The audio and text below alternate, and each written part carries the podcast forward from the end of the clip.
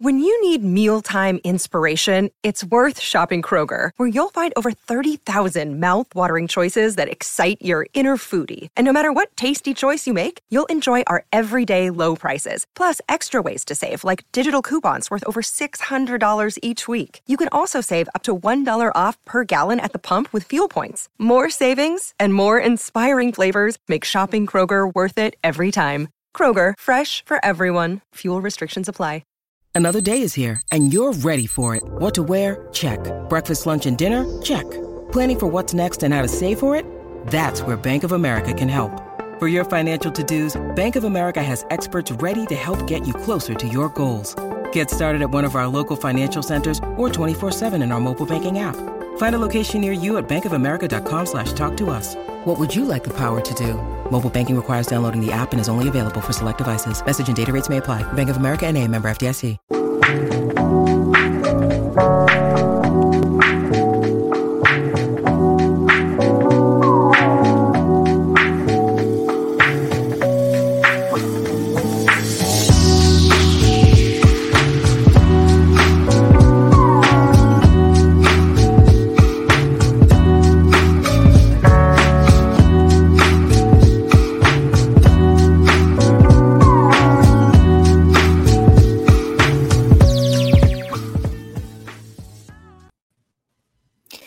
This is the CHGO Cubs podcast presented by PointsBet. Use promo code CHGO when you sign up to get two risk free bets up to $2,000. That's code CHGO on PointsBet.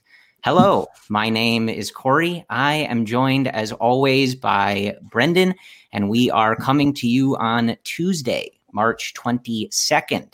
If you are joining us on Twitter or via YouTube, you are seeing us doing this live, which marks the first time that Brendan First and I time. are doing video or doing this live. Or, as a little trivia for those of you that have been listening to us for six years, this is the first time Brendan and I can see each other as we're doing this podcast. Wow. You look at what shirt are you wearing there? Uh, Pearl Jam Wrigley Field. I like it. Yeah, you got Yeah. the Cubs stuff in the background. I gotta like update this uh the setting back here, but Corey, you look good. Really yeah, good. It's good to see thanks. You, you too, Brendan. Thank you. Um, of course, if you're listening to this on your podcast app, this will be, you know, basically the same podcast as always, but we wanted to try this out. And what you're missing is that I have the full 2003 Chicago Cubs roster in a framed photo uh, over my who's in the, who's in the middle there of that picture? That I'm- it's Mark Prior, isn't it? In the middle? No, Matt Clement. Mark Prior's on top. All right, Macklin. Yeah, sorry. All right. I'm, all right. I'm looking through the, the camera. But Yeah. anyway, uh, that little introduction aside, uh, there's plenty to get to. So, of course, Yeah. you heard uh, Luke, Cody, and Ryan this afternoon, and you'll hear them every day. Brendan and I going to be in, I think, later this week at certain points, but we want to get right into the conversation. Uh, today, we're going to talk about kind of, you know, we've mentioned before looking back at the off season in its totality, right? Not necessarily reacting to every move. And while maybe some stuff can trickle in, the board is pretty much empty, save for um, Michael Conforto, who's still out there, but with a pick attached. So probably not going to be relevant to us. So we want to kind of look back at the offseason, uh, then talk a little bit about uh, what we're looking for in spring training. As you know, there's only a couple weeks here before opening day, things to keep an eye on, and then have Brendan take us through a little bit of the pitching staff uh, in his lab or whatever we're calling Brendan's pitching dissertations. Um, Want to start with a little bit of news just to keep you guys current as we're doing all of this content. Um, hello, John, Nick. Yes, welcome to the. If you're on YouTube, we can see your comments. Uh, so appreciate you guys joining us. Hopefully, you're in, you're liking seeing us for the first time. Um, Kyle also has this 2003 plaque. Good stuff. Um, want to just keep you guys up to date. Uh, a couple of arbitration settlement uh, news, which is very exciting. I know Ian Happ and the Cubs settle $6.85 million. So they avoid arbitration there. The less than exciting news is that the Cubs will be going to arbitration with one Willson Contreras. So you've heard the rumors. Uh, Cody, Luke, and Kyle had a really great conversation about Willson Contreras the other day. So I don't know that we're going to delve too much into that. But Brendan, given the trade rumors, the kind of emotional reactions we've seen from Willson already, uh, the fact that you know this may get drawn out a couple weeks longer, if you're hoping that Willson can maintain the relationship with the Cubs, this maybe isn't the best news. Yeah, I mean, the way he's handled it in in the media, I thought has been pretty straightforward. Listen, he went through the core being traded, so the understanding that this is a business is pretty clear. I mean, good for him. He's going to go to arbitration, try to get the most money out of it, but will that affect negotiations? I I don't know. You know, we've been through this before in the past. We'll see what happens, but I guess right now it does seem a little bit unsettling. Like you never want to see your at this point like the longest tenured position player and the guy who's leading your pitching staff at a crucial time go through this type of drama. But um, yeah, you know, I'm not I'm not too concerned about it. I would like to see him sign long term, but I don't think this current little mishap is going to affect that. You and I have kind of talked in the past, and maybe we're not necessarily the most enthusiastic on extending Contreras of all the players that had been extension candidates. I think where it gets kind of a little concerning or you know maybe kind of shifts the perspective is that you didn't extend anybody else and now yeah. this is another guy who's making it very clear he'd like to be a Chicago Cub. You know, one thing you can count on with Willson is that he wears his heart on his sleeve, right? And you know, this would just be another guy where the Cubs would just be like, yeah, nah. and and maybe that's not what happens, but it it does kind of in a vacuum. Moving on from any of those guys, I think makes sense. I think extending each of them made sense. Again, one by one in a vacuum. Yeah. When you have guys continually saying, I'd love to be a Cub for life, I love the fans, I love the city, I love the team, and it doesn't work out for one reason or another, I I can see why Cubs Twitter is the mess that it has been for the last. Yeah, I mean, days. listen, I, I, understand it, right? Like, I don't want to see. I like Willson's attitude. Like, I really, I respect that competitive nature. Yeah.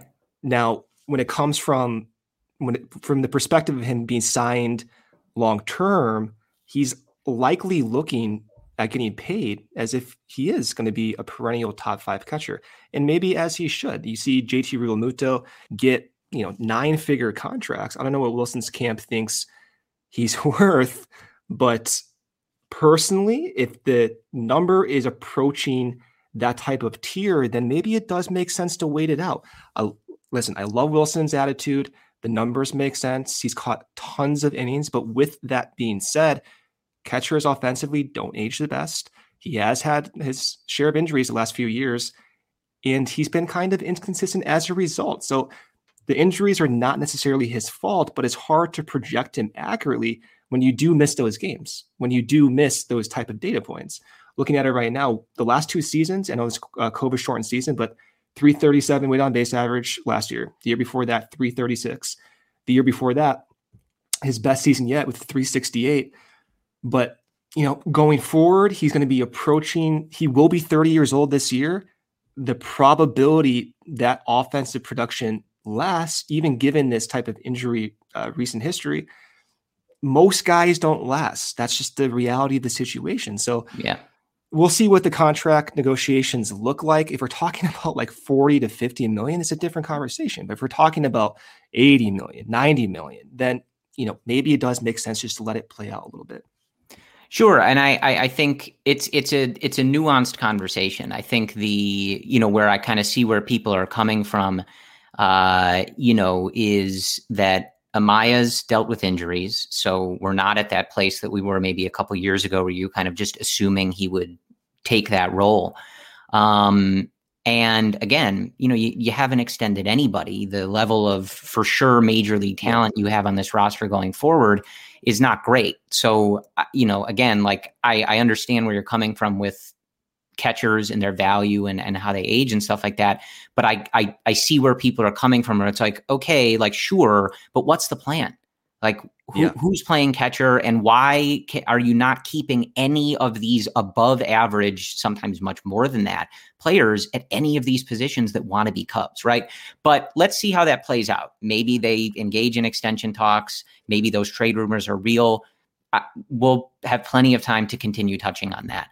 Uh, yeah. But what I want to do is talk about the offseason, right? So again, maybe they make some more minor moves. Maybe there's trades. The, because of the nature of the lockout and just the way that this is all played out, it's a pretty rapid process. But it seems for the most part like this is kind of the group the Cubs are going to be going with. So when you look at how everything played out, and I mean, we can go through all of the names, but even just throwing some of them out there, right? You have, of course, Marcus Stroman, Seiya Suzuki being the big names, and then a, bunch of other stuff, right? Like Steven Brault, Drew Smyly, Daniel Norris, Jonathan Villar, um, Mychal Givens, Robert Gsellman, Chris Martin, David Robertson, Andrelton Simmons. Like it, it, it goes on and on and on. They they've they have spent some money, but as it stands right now, they would be in the lower half of the league in payroll. Yeah. So look at this however you want, right? You can you can judge the offseason based on, hey, they're the Chicago Cubs. They charge it's the most expensive game day experience uh, in in baseball or one of them. You can judge it against that and and where their payroll is and what this team kind of projects to do right now, or go on what Tom and Jed said, which was you know 2022 is not going to be the year, but we're going to have some money. We're going to spend some money to make this team competitive. How would you look at this offseason? And you know, letter grade, number, pass, fail, whatever you want to do, but just like how are you putting this offseason in perspective? It's. I think there was. yeah, I'm. Because I'm conflicted. Because I love the Stroman signing. Like I genuinely love his potential, his attitude, and I do think they got him at the perfect price. The Suzuki signing also makes sense. I think those two guys in the 2022 window, if they are competing, they're going to be big reasons that they are, and they do have a long term impact. So I'm conflicted though because then you look around the other portion of the roster, you have shortstop that's kind of volatile, even second base with Nick Madrigal. Maybe you want more flexibility there as well. And the other guys on the market, you know, from the outfield perspective, outside of Suzuki, didn't really add that much. So I I get the hesitancy for the positional group, even though they went out and got Simmons, even though they went out and got Villar. And they got a lot of these outfielders that might mix and match and end up working fine. But where they missed out, I think, is really shoring up that infield depth, getting that staple shortstop. Even though I'm curious to see how Nico plays out, but the way the shortstop market played out with Javi going for that much money, Seager going for 300 mil, uh, Correa getting those opt outs and getting all that money up front, and then Trevor Story getting was 160 million dollars. That that was a surprise. I did not anticipate Story would get that much money. I did not even anticipate Javi would get that much money. And the Correa opt outs for those two years, clearly that didn't fit the Cubs' um, strategy. So they missed out on that. I'm disappointed on the shortstop market. But from the other point of view, the starting pitching on paper doesn't look good, but I, I can I can see it working out. And even missing on Tony at first base uh, for that amount of money, you know, Frank will be interesting.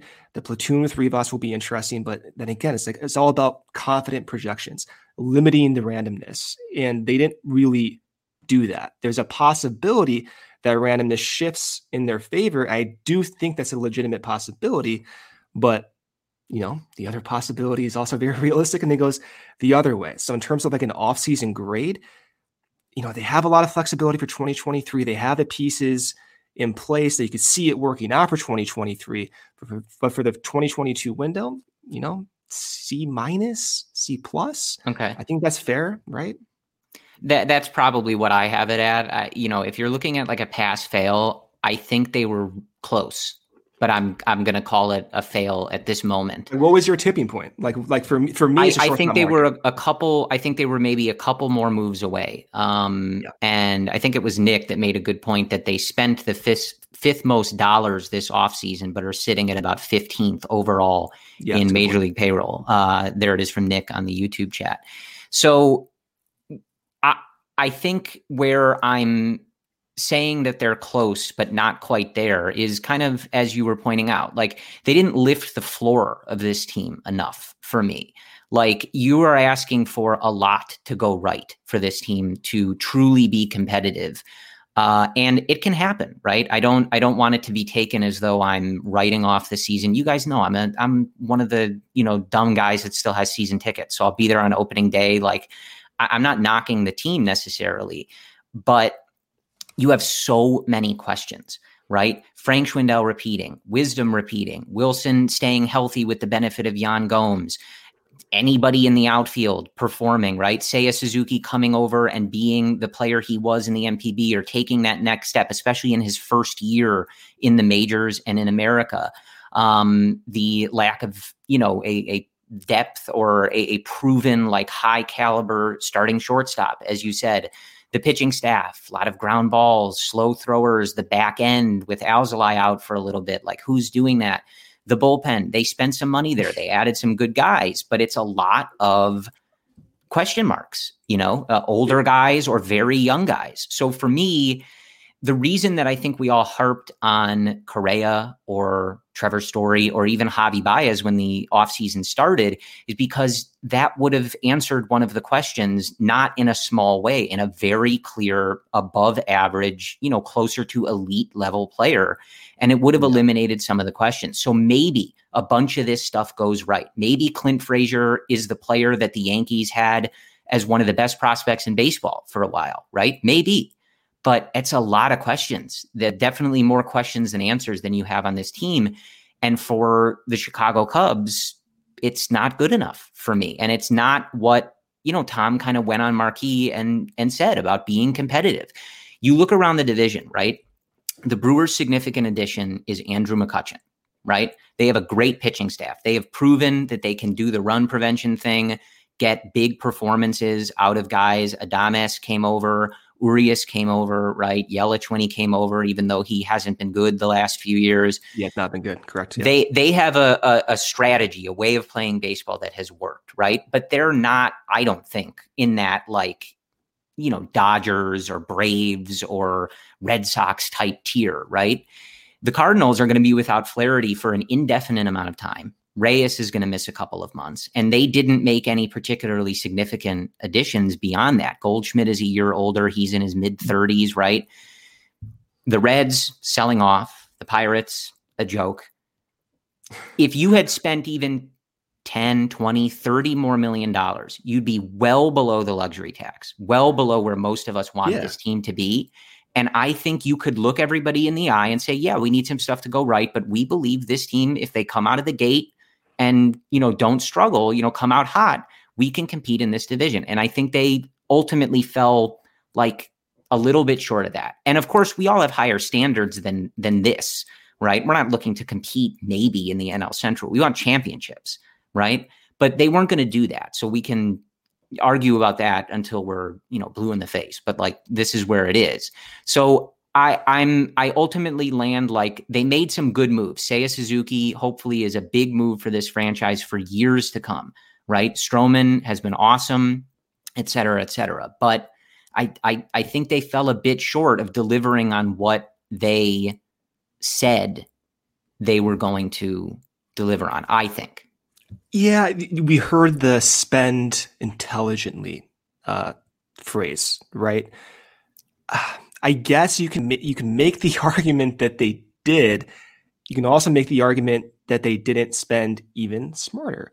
But from from my perspective, also I'm torn on even answering that because there's a side of me that actually is curious to see how this plays out. You look at you're going to kill me for saying this, and it's not you know this is not as a, a, a like straight comparison. But if you look at just the war projection the Giants this year only have plus three more war projected from pitching and offense. And they lost Gausman, they lost Posey, but the rest of the team is intact. So the projections on paper, it it looks it looks very grim. That's I'm not I'm not debating that. But from my perspective, like I am curious to see how a Villar wisdom platoon plays out. I'm very curious about Frank Schwindel and Rivas, how that plays out. There is a side of me that actually is curious about Clint Frazier. And of course, we'll get into this, sure. but the entire pitching staff from the bullpen to the actual starting staff, I'm fascinated by that. And then you consider Nelson Velazquez, Brennen Davis. They do have room to maybe debut in, in the first few months of the season. What does that look like? So I so when we look at like the range of possibilities, right? Right in the middle, 75 wins. Undeniable.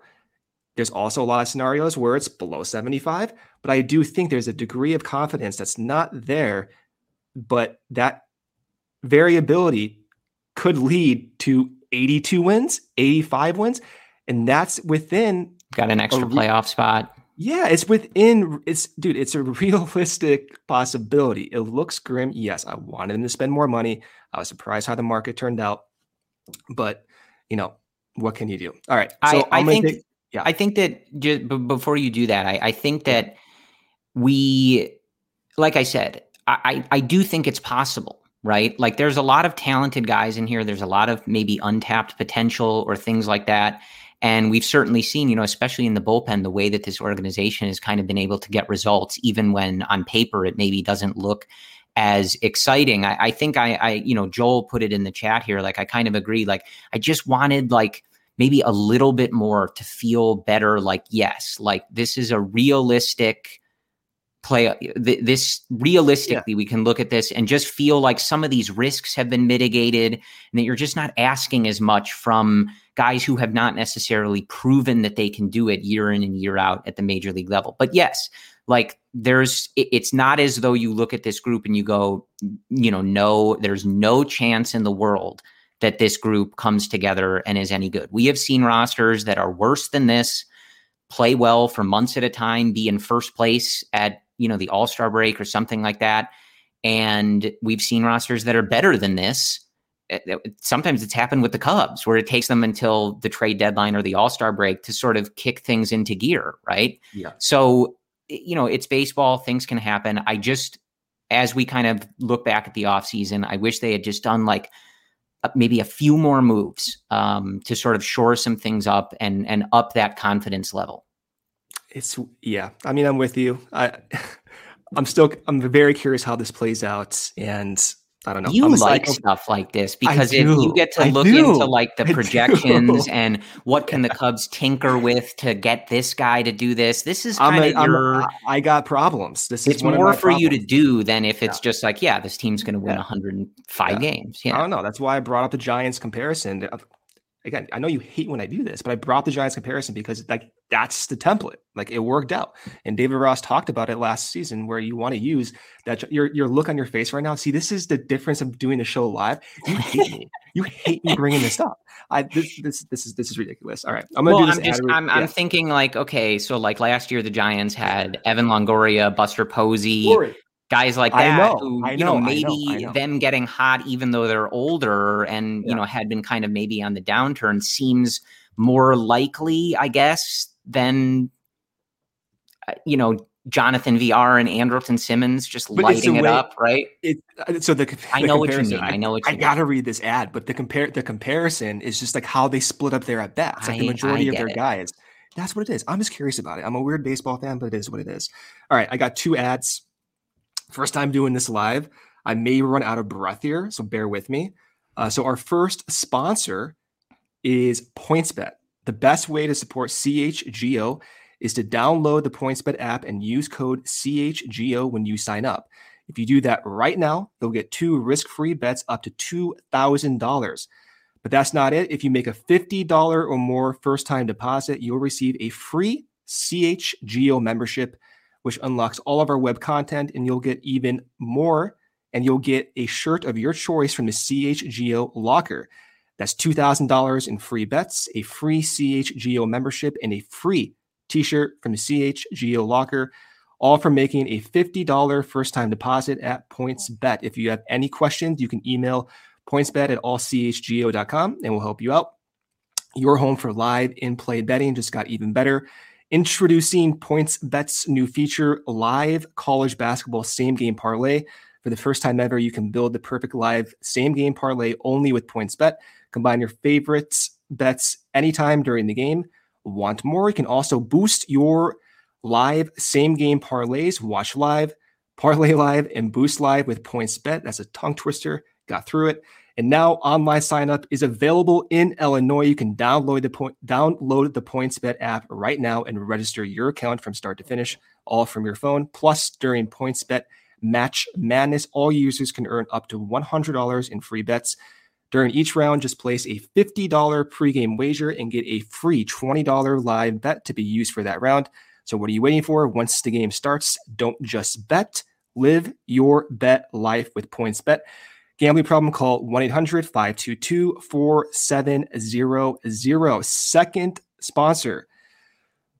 Our next partner, Athletic Greens, has a product I use literally every day. I started taking AG1 because I wanted a quick, nutritious start to my day. I start my day working out and don't really have much of an appetite, making AG1 the perfect way to get all my nutrients. So, what is this stuff?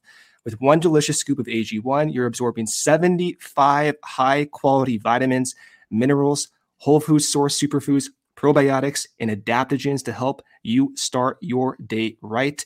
This special blend of ingredients supports your gut health, your nervous system, your immune system, your energy, recovery, focus, and aging, all the things.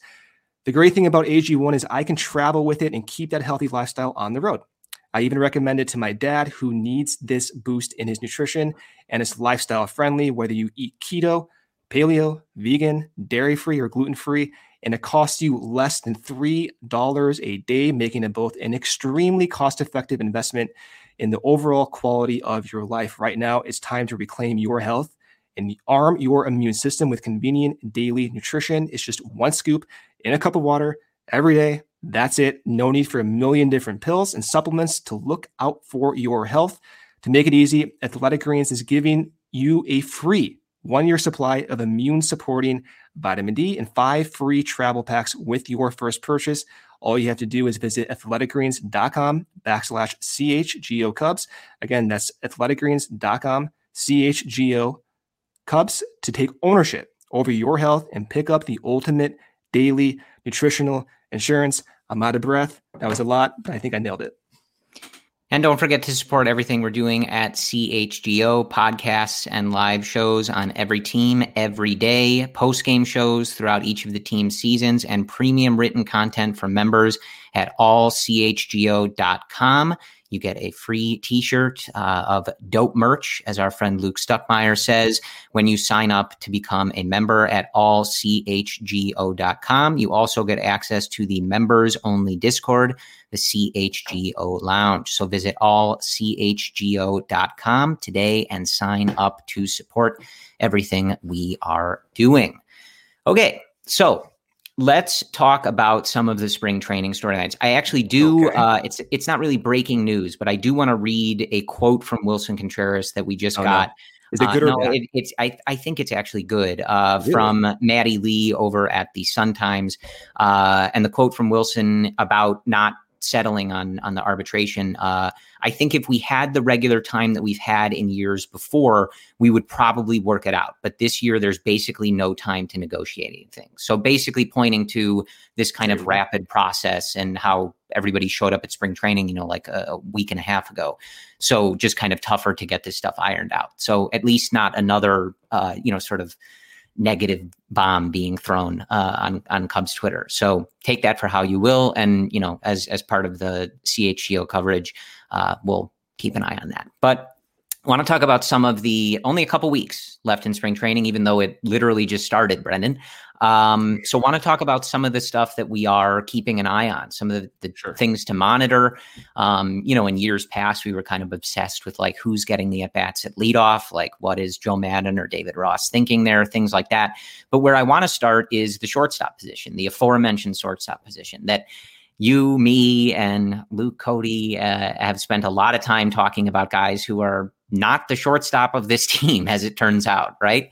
So, talk to me about for, let, us talk about Andrelton Simmons first, right? I know people are not jazzed about of all the people that they ended up with, right? It's Andrelton Simmons.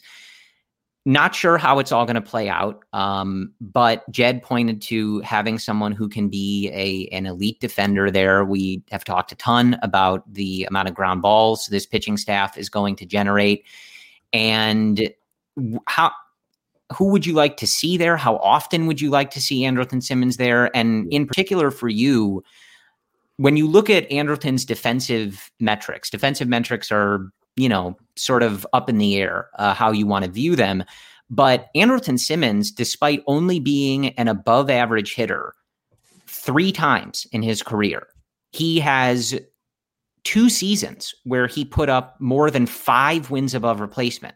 And that is largely driven by the defense. So he's obviously a bit older, removed from maybe those. There were years where he was unquestionably one of, if not the best defender in baseball. Where where does he rank now? What do you expect out of him and how do you want to see maybe these games divided up? I want to see Nico. I want to see what he has. I think we've we have not gotten a chance to fully understand Nico's potential for many reasons. Injuries, uh, positional jams, weird COVID seasons. I want to see Nico. As far as Andrelton Simmons, you go to his Fangraphs page, you're going to find he had negative 0.5 WAR last year. Not good. Scroll down the page, go to his UZR. His UZR was negative one. Not good defensively. Is that real or not real? UZR is prone to this huge variation. It takes a lot of time for this to stabilize. Now go to his baseball savant page. Go to his outs above average, 99th percentile. Best shortstop in the league last year by outs above average. You get this type of conflicting evaluation by these two numbers, but from outs above average standpoint, he was the best in Major League Baseball. So what that turns out for a run prevention in a WAR number, average maybe, and I think for that position, like you just want you know league average value. But for for me, I think the ideal way this works out is Nico grows up. He he hits his potential. His defensive value at shortstop, the projection there is kind of hit or miss. At second base, he was in the 98th percentile and now it's above average at second base. Does that translate over to shortstop? We don't know. And he has matured a little bit. He's gotten bigger. He's aged. Maybe that type of athleticism does carry over to shortstop, and he plays above league average. And that heavy contact profile, and maybe the power gets boosted, makes Nico an above average shortstop, or at the very least, an average shortstop. We're going to get the chance to see that this year. Hopefully, he stays healthy. But for the first time, you know, in the last, was it three seasons now, I feel confident that Nico's role is understood. We know what he's going to do. We know where he's going to play. And maybe the ideal outcome is he plays the first six innings, Cubs take a lead. You bring in some of these guys who get heavy grounders like Jesse Chavez, you know, put Simmons in. You got one of the best defensive middle infielder infields in the league. You move Nico to second base, you're not going to get a 98th percentile second baseman and 99th percentile shortstop on any other team. So I can see that working out quite well, although it's is my confidence in that. You, you can't be confident about that, but you can see it working out well. Yeah. I mean, given the way that this team has done some things in the past, I won't name any names. I'm expecting to see Simmons pretty frequently. Um, Why do you even um, see that? Like, don't even. You don't know who I'm referring to. There's no, a few people that they did this face. with. See, I can see the smirk on your face now. I can. They did can this with multiple people. All right. I'm not. We don't have to be talking about only that second baseman. But now you, now you put a position to it. I mean, keep going some listeners are new; they may not know who we're referring to. Um, Keep going. I want to. I I'm intrigued though with the scenario you offered up. I don't know what would happen with Nick Madrigal and exactly how they're doing the DH position, but the ability to have Simmons at short and Nico at second base. I mean, you're talking about a very, very strong middle infield. But like you said, my my priority, especially if you're not pushing all your chips in in 2022, I, I want to see what who Nico is. You know that that I think is is more of a priority. Who he is and who he can be. is he the answer at shortstop long term? Are they planning on that? Can he be that bridge guy to guys like Christian Hernandez, Ed Howard, Reggie Preciado, et cetera, whoever ends up, you know, sort of taking hold of that position in in the years to come? Um, but clearly, you know, you kind of look at Jed's comments. I'm expecting to see Simmons there a good bit. My my question to you, kind of on that. Now, I, I know what you just said about Nico, but how do you think, given that they didn't bring in some elite shortstop, they didn't necessarily go crazy in terms of boosting the offensive potential, right? Unless some guys break out, which we've talked about.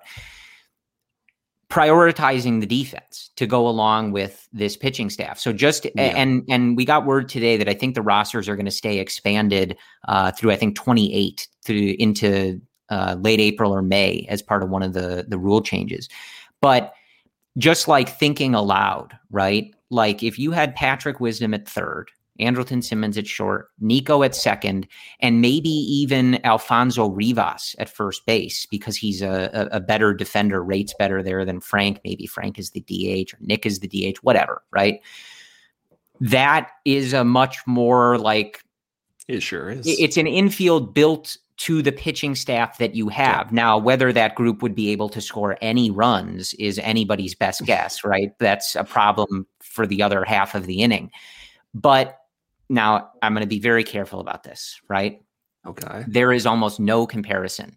This team is uh, years, light years behind the 2016 Chicago Cubs. But I'm bringing them up here for two reasons. One, because we're live on camera and I want everybody to see what it looks like when I say it's a reminder that the 2016 Chicago Cubs won the World Series. They won the World Series, correct. And then you say that, right? That's what it looks like for the last six years. Um, but a huge key to that team was defense. That was a historic defense, one of the best MLB defenses of all time. That's correct. Yeah. Again, this team is not even in the same conversation as the 2016 Chicago Cubs. But I'm just wondering if the organization, given how things played out, given how some of the markets played out, decided to say, we've got this ground ball heavy pitching staff, we've got a ground ball heavy bullpen. We need to be able to align the team at times to just scoop up these outs. And yeah. we're going to try to win on run prevention. Like how they're going to score runs, we'll see. But we're going to try to win by preventing the other team from scoring on a pretty frequent basis. Yeah, and we're forgetting too. We'll see if he makes a team, but Sergio Alcantara, great defender, one of the best middle infield arms perhaps in the league. So he's there as well. Maybe he can shift to third base in some rare event. Wisdom, also one of the best arms at third base. Uh, his outs above average was in the 75th percentile last year. So if you assume that in the seventh inning, you know, you have Chris Martin come in, heavy grinder guy, Wisdom at third, and Drelton at shortstop, Nico at second, Rivas at first. That's that's a top tier defense, man. And the bullpen, there is some volatility, but what they do well with some certainty, those guys is put the ball on the ground and have weak contact. Now, the one, the one disappointing, one of perhaps many, but the one disappointing uh, thing they didn't go out and do in the offseason was shore up that defensive outfield depth. So yeah. we don't really have that. So we do know that Suzuki's arm, some scouts gave it a 70 on he threw 96 scale. in high school. So he's going to pump it. I mean, he's going to bump it, but you know, Wrigley in right field is kind of difficult to play. You got the well out there, you got the sunshine. You know, we saw even Jason Heyward in his prime defensively. Have how does how does Seiya Suzuki react to the cup snakes behind him? We'll see. I, I don't know. That's a good point too. And then separately, in left field, you know, Ian Happ, the defensive metrics have been very volatile throughout his career. He is getting a little bit older. The speed metrics have declined for Ian. I'm not confident in the outfield defensively. And for Rafael Ortega, you look at his outfield jump rating, you look at his outs above average, 20th percentile. 80% of the league had better ratings than Rafael Ortega. So I don't know you know, hopefully the ball is hit on the ground, but if it gets past the infield, I'm a little concerned how that plays yeah, out. and and Jason Heyward, you know, I think it's it's fair to say that he's you know lost a little bit of a step, even though he still rates uh, you know, I think above average in right field, but he's not as good of a center fielder. We see at least no. at least the metrics do not like him in in center field certainly as much. So you forget the, the metrics other, though, because like you can you can see it right, and he hasn't he doesn't, doesn't have that big of a sample as yeah. yeah. There there yeah. were times early in his career, and we can talk about how much playing time he should even be getting another day. Uh, but there were times where like ball off the bat, you sort of were just like, yeah, Jason's going to catch this, and that kind of changed, especially last year, where there were balls. Uh, especially watching on TV, where I was like, "Oh, like he, he didn't catch that. I, I thought he was going to get that, but that. So the the last thing we're going to talk about, uh, we'll we'll have another ad break here in a second, is the pitching storylines, and Brendan's going to have some graphics for that. But that's my that's that's kind of my biggest uh, spring training storyline. And I'm not sure when we're going to get these answers really until we start seeing regular opening day and regular season lineups. But who's getting that playing time? We've seen Michael Hermosillo out there a little ah, bit, you know, Clint Frazier, Ian Happ. You know, where is Jason Heyward playing? I'm assuming, you know, Rafael Ortega was one of those guys who got opportunities last year and showed he can be an above average producer at the plate against right-handed pitching. So I think he's going to draw those starts. So if Seiya Suzuki's playing every day in right field and Ortega's starting, uh, you know, at least in a platoon in center field, how are they divvying up those other starts? And is anybody taking hold of them? Now we've only had a handful of spring training games, so you don't have anything like this. But you know, over these next couple weeks, does anybody kind of pull a Joc Pederson? Right? and just get scorching hot and make it so at least to start the season, David Ross has got to pencil them into the lineup. Right. We'll see. So that that I think is one of the most intriguing things, you know, because especially like you mentioned Ian Happ, like I think there's versions of this team where he plays every day and there's versions where he only hits left-handed, right? Like I I I, I genuinely don't know what their plan is for that. And you've brought in some interesting names and guys you kind of want to see get an opportunity, but uh, there, there's not too much there's not too much room for that, especially as we talk about, you know, is Frank DHing? Is Willson DHing to stay in there when Yan Gomes is catching? Is Nick Madrigal DHing if you want the best defensive middle infield you can have? I do. There's a lot of questions. So I think that I think those two outfield positions, eventually Suzuki will be playing every day in right field. How quickly they thrust him into that role, you know, how how he's making these adjustments, getting comfortable, seeing major league pitching. We'll see. But eventually that's going to be his spot. So that leaves you with two spots. And I, I got to tell you, folks, they're not going to never play Jason Heyward, right?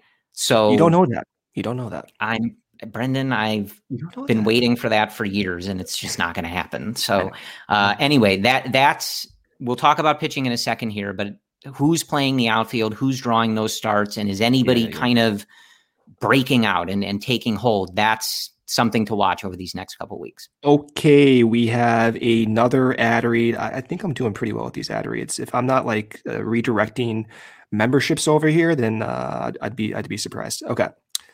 If you enjoy CHGO, one way to help us continue to grow is to download the PointsBet app and use code CHGO when you sign up. Not only are you going to get two risk free bets up to $2,000. But if you make a $50 or more first time deposit, you'll receive a free CHGO membership, which unlocks all of our web content.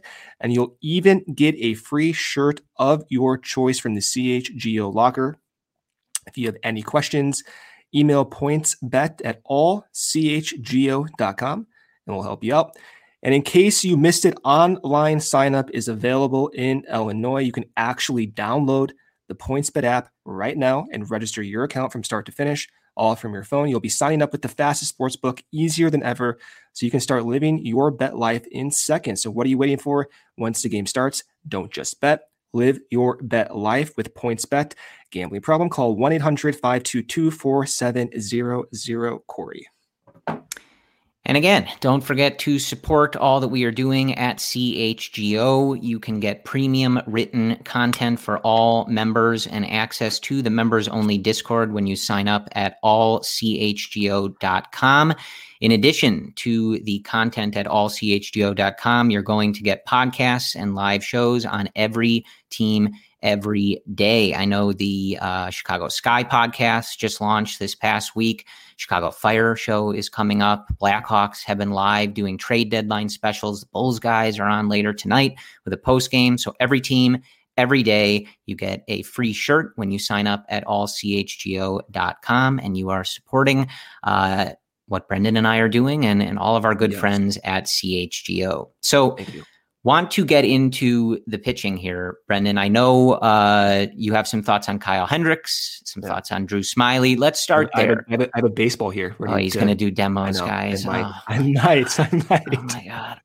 Um, if you're listening on the podcast app, uh, you know you may be missing Brendan doing pitch grip demos, but yeah. that whether that's enticing to you is a separate question. it is. Um, since we last spoke, the Cubs added Drew Smyly, so this kind of litany of arms that they've added. I mentioned some of them, but you know Chris Martin, Jesse Chavez, David Robertson, Robert Gsellman, Steven Brault dealing with an injury, so not sure when he's going to get in camp or or be debuting. But Drew Smyly back with the Cubs organization.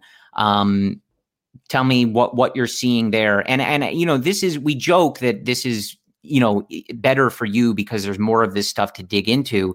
But th- yeah. you know what i'm uh, what i'm hoping at least for listeners and and viewers here on youtube is this is the group they're running with. So let's try to figure out how do these guys become their yes. most interesting and productive selves. So for someone like drew smyly what are you digging into Okay, so if we pull up, a graphic may come up here. I'm not sure, but if we pull up, there it is. Look at that. Okay, so if you're thank listening you, to this, thank you, Joey. If you're listening to this just on the podcast feed, you can go to YouTube and check us out.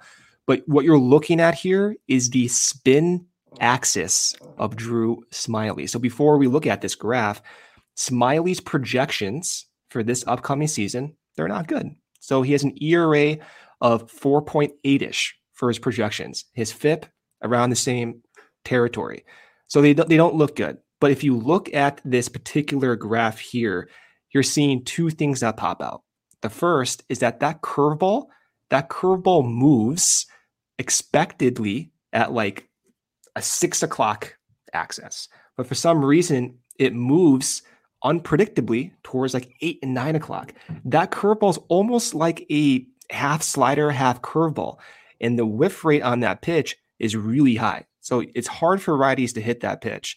Now, if you look at that fastball, that fastball also has a little bit of unexpected carry. So he has a little bit of seam shifted wake action on that. So, what does this mean? Well, typically, if you have pitchers who have that type of fastball, you want more of like a spike curve action. That's what Rowan Wick has. So, I'm wondering if the Cubs are going to have success with Smyly, he did say, by the way, this is something that's worth noting that among the other teams, uh, the Cubs are maybe at the forefront of pitching technology and just thinking. So he's been with a few different teams now since that happened. Maybe you change the grip on that curveball. Maybe rather than moving more like a slider, maybe you have two versions of it, and one moves more like a 12 6 curveball and complements that fastball. That's where you see the success with them.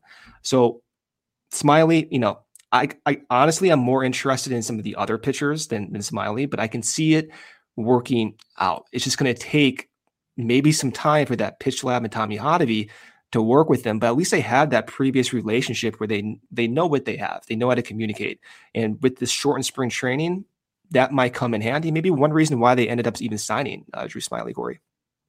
Well, so you say that there are guys that are more interesting to you. Who are we talking about? I mean, it's more so related to the bullpen, but I'm like, I'm extremely interested in Caleb Kilian. Uh, you know, I got to kind of control my expectations here, but doesn't walk anyone. Like his walk per nine was like, you know, 1.5 ish last year. And he's throwing mid to upper 90s. He kind of has two fastballs going. He just changed his curveball grip. If that command lasts and these pitch changes are actually going to be useful. As we saw in the AFL, like maybe Kilian's unexpectedly going to produce this year. So that that's that's one example. And then we talked about like Daniel Norris. Maybe he can come in as like a swing starter reliever. I think Daniel Norris is fascinating because of that changeup. I can see I can see it working. Again, is my confidence there? I'm I'm not sure. And then when you complement those possibilities, this, this is where I, I, I get excited. When you complement those possibilities of Kilian and Justin Steele, who by the way is throwing those uh, up and in sinkers. Justin Steele looked very good in his spring. Very good. You have yeah. Justin Steele. Hopefully, Alzolay comes back sometime in the summer. But just excluding him from that conversation for now, Justin Steele, Caleb Kilian, Drew Smyly, Marcus Stroman, Wade Miley. Um, you know, this could work out. And Kyle Hendricks, too. There's another figure that maybe Joey would throw up here. Perfect. So Kyle Hendricks last year, numbers looked fine. Velocity was fine. Changeup peripherals were fine. Maybe a little bit of inconsistency in that release point, but everything was as expected from previous years. But the one area he got shelled in was his changeup. So his changeup whiff rate dropped by 50%. And like, why would that drop by 50%? It got shelled. For the first time in Hendricks' career, the changeup gave up more runs than it prevented. First time ever. So what you're looking at again, if you're listening to this on the feed, go to the YouTube channel. You're going to see uh, Hendricks sinker heat map by count. If you look at this, when Hendricks is ahead of the count with two strikes, he is going backdoor to right-handed batters exclusively. He does not go down and in to right-handed batters with sinkers basically ever with two strikes. When he's ahead of the count, or rather behind the count, or getting started, he's going up and in with that sinker. And this is a trend that's obvious when you're looking at this heat map. So there were discussions about Hendricks tipping pitches last year. Maybe that's that was the case. But I brought this example up, I think a few weeks ago when we were talking. But there was one example of Paul Goldschmidt who was just spitting on these changeups down and into Hendricks. And then he hit that same changeup like a pitch later. I'm thinking to myself, how is he seeing this? Like Goldschmidt's one of the better hitters in the league, but how is he seeing this? If you're a hitter and the scouting reports are saying when Hendricks has two strikes, anything down and in is likely going to be a changeup. Maybe that's where like the tipping kind of comes into play. So for me with Hendricks, if you change up that sequencing a little bit, perhaps I don't even know if this is true or not, right? You can see the data, make of it what you wish. That's the way I interpret it. But if you change up the sequencing, you get Hendricks back to that form in 2020. You get Stroman, who has, I think, massive potential beyond that three war. Miley's pretty consistent, and then you kind of mix and match the rest of the guys, even piggybacking some of the bullpen uh, pieces in addition to Steele and Kilian and Drew Smyly. I can see the pitching being really interesting, and I, I mean, I'm excited about it. Like you can see, I'm excited about it, but I also understand it's not likely going to happen. But if it does happen, pretty cool. If it does happen, we'll remember to give you credit. Yeah. But what if it does, what if it doesn't happen? Though? You're gonna well, uh, yeah. Well, no. I mean, it's just there. This is kind of a yearly exercise now with how the Cubs build pitching staffs, where you're looking at guys with like a five and a half ERA, going, "Sorry, I'm into works. it," and I'm sometimes like, it works, sometimes okay. it doesn't work. But it's it's all about you know your confidence that it's going to work. For Smyly, I'm not there. Even Norris, I'm not there. But I'm trying to at least figure out how you get there. And I can see based on some previous examples, Ryan Tepera, the entire bullpen of last year, I can see how it could work out. And there's a theme of the pitchers they're selecting, and those pitchers have worked out in the past. So I do think you have to take notice of this. It's a conversation worth having. I wish we had more predictable starters, right? This sure. is our reality. We have to talk about how this could work out. Yeah, and I mean, I'm, you know, again, so we're, you know, kind of wrapping up with spring training storylines, things we're watching, and kind of narratives as we head into the season here. And I think, you know, for me, like Justin Steele is certainly one of, you know, at the top of these uh, things I'm looking for. He went two innings the other night. Uh, I think he had a walk and a couple strikeouts, um, but didn't allow any hits in those two innings. I would guess he gets that fifth spot. Not exactly sure how the Cubs are going to divide up those starts if it's six to five guys spot. or whatever, but I'm assuming that it's him and Mills getting those last couple spots.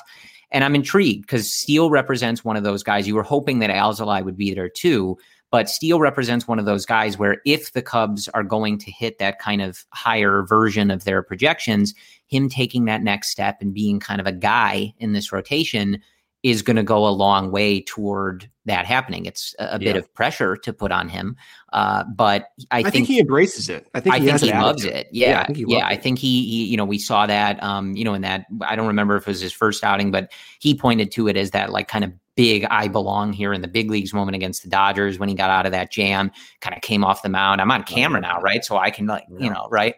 Um, but I think he's got that attitude, and I think he represents the the ability to do that. I'm also curious, you know, the the top three guys, Hendricks, Miley, and Stroman, they're very different, even if they uh you know generate some similar results at times, et cetera. I'm curious to see how those guys play off of each other.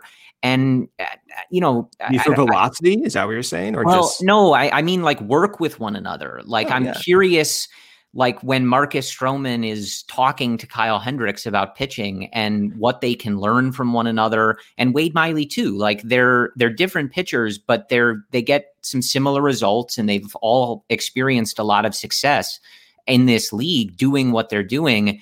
You know, you throw in Tommy Hotovy in, in there, and I'm curious to see what that looks like with these three Yes. guys working together. Again, like it's, you know, certainly easier when the rotation and just the pitching staff in general is more projectable, there's more power, things like that. But I I am rather intrigued to see how that all works out. I I, I would have to think, right? I, I would be fascinated to hear Kyle Hendricks and Marcus Stroman talk pitching with one Oh another. I just think that would be a fascinating conversation. Um, to see and just just hear how they're going about things and what they can learn from one another and you know again like maybe it doesn't work out all the time it's it's a you know maybe some similar looks but i'm intrigued at the very least Yeah, well, you know, I don't know if this was intentional or not, but in that first start, don't give me that smirk. i thought you uh, no, no, never mind You're, you're giving me that smirk. I don't want to see your smirk when I'm trying to give a valid point over here. Uh, I don't know if it's intentional or not, but in his in Stroman's first start, strike three, up and in sinker. Just saying, you know, like that's what Hendricks does. Like when we talk about Hendricks, he's the guy not because he's a sinker baller, not because he has a good changeup. Hendricks came into his own when Mike Borzello and the rest of the pitching crew made him go up with fastballs. That changed his career. The up four seam and the seam shifted wake two seamer changed Hendricks. He's not the same guy as he was in 2015 nor 2016. So even with that success he had, he still made those changes. And so for Stroman, that's where I get excited about. Like, all right, like you can be that 2.53 WAR predicted picture uh, pitcher, but there is room for growth, and you do have a pitcher that kind of has a similar, not completely similar, but a similar way of attacking batters than Kyle Hendricks. Yeah. So you know, and and and just to kind of wrap things up on the pitching staff before we sign off here, I, I think. You know, just seeing how that bullpen shakes out. Who's the closer? You know, we don't have an official word on that. I think Rowan Wick has looked good in some of the reports we've seen and the footage that we've seen. But you brought in some veterans. Chris Martin could certainly see those uh, duties. Givens could see them, but I don't think he's reported to camp yet. So people were kind of wondering today Yeah, what I don't know what's exactly the deal with that is. Um, Brailyn Marquez has arrived after dealing with That'll some be fun. COVID stuff. I don't think he's going to be in contention to be the closer, but he'll probably be playing more of that like hybrid weapon role. Um, and it's it, his spot in particular. And, you know, because I think Jesse Chavez got hit around in his first outing. Someone like Chris Martin, you know, these guys are older. So it's it's also worth remembering and monitoring like this period is unorthodox, right? So especially with the pitching staff, you may have to give it a second to kind of settle in. These guys are working, uh, you know, they were in a lockout. I believe they were staying fit and ready and stuff, but we've even heard from some of the pitchers that there were times in the offseason you didn't really know when to ramp it up. And I think it might Yeah. have been Wade Miley or especially Miley. you hear from these older guys where they'll tell you like I can't start and then stop. So when we're in a lockout, even if it, even though they kind of are almost on time, you know, it's like a week delayed the MLB season.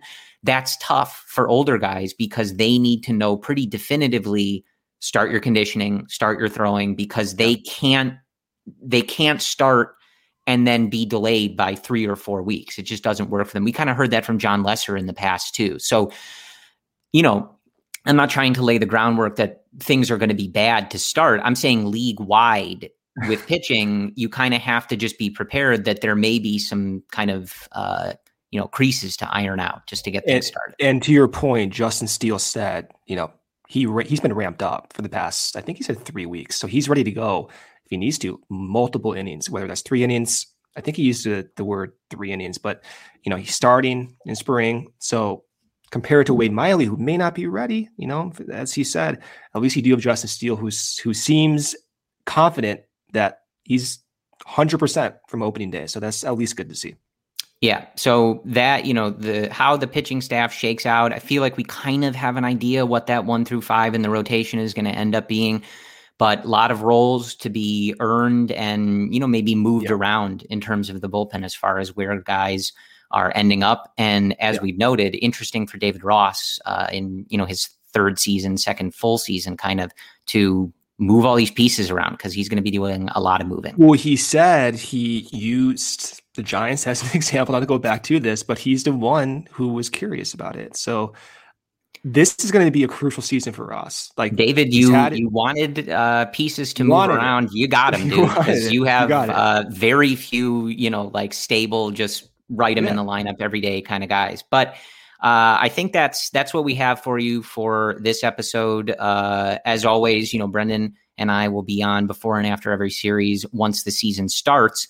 Until then, we'll stick to uh, probably once a week. There was no need for an emergency podcast. Unfortunately, the Cubs didn't sign uh, Correa or any of those big names, but uh, the CHGO Cubs podcast that will sometimes feature me in studio, sometimes Brendan on video live every day, Monday through Friday, with Luke, Cody, Ryan, Kyle, and uh, a wonderful crew. And as always, again, uh, CHGO podcasts, live shows, every team, every day, post game shows, premium written content at allchgo.com. You get a free shirt when you become a member and access to the members only Discord. So visit allchgo.com and sign up today. Thank you guys for listening. Uh, we will talk to you again soon. And as always, go Cubs.